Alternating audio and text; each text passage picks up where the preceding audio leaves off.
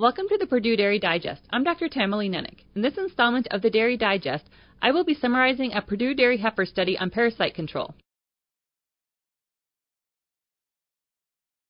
Controlling parasites is important to help improve the growth and feed efficiency of growing dairy heifers, especially when they are grazing.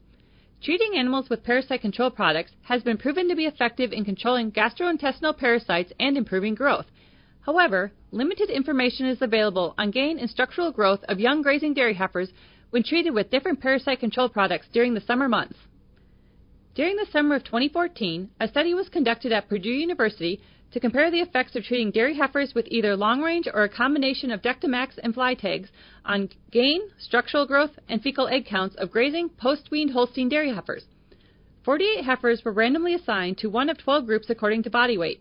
The heifers averaged 370 pounds at the start of the study. Heifer groups were rotationally grazed on the same paddocks throughout the summer. Growth measurements and fecal samples were collected every four weeks from June until August.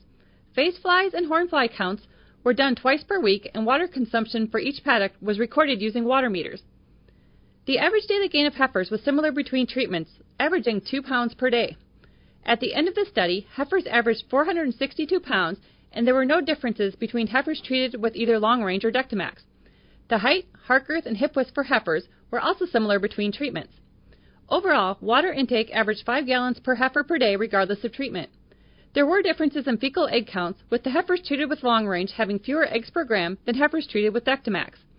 Also, horn fly counts tended to be lower for the Dectomax and fly tag treatment, though there were no differences in face fly counts. Treating post-wean grazing dairy heifers with either LongRange or Dectomax resulted in similar growth performance throughout the study. However, LongRange efficiently reduced fecal egg counts throughout the study, and the fly tags reduced the presence of horn flies.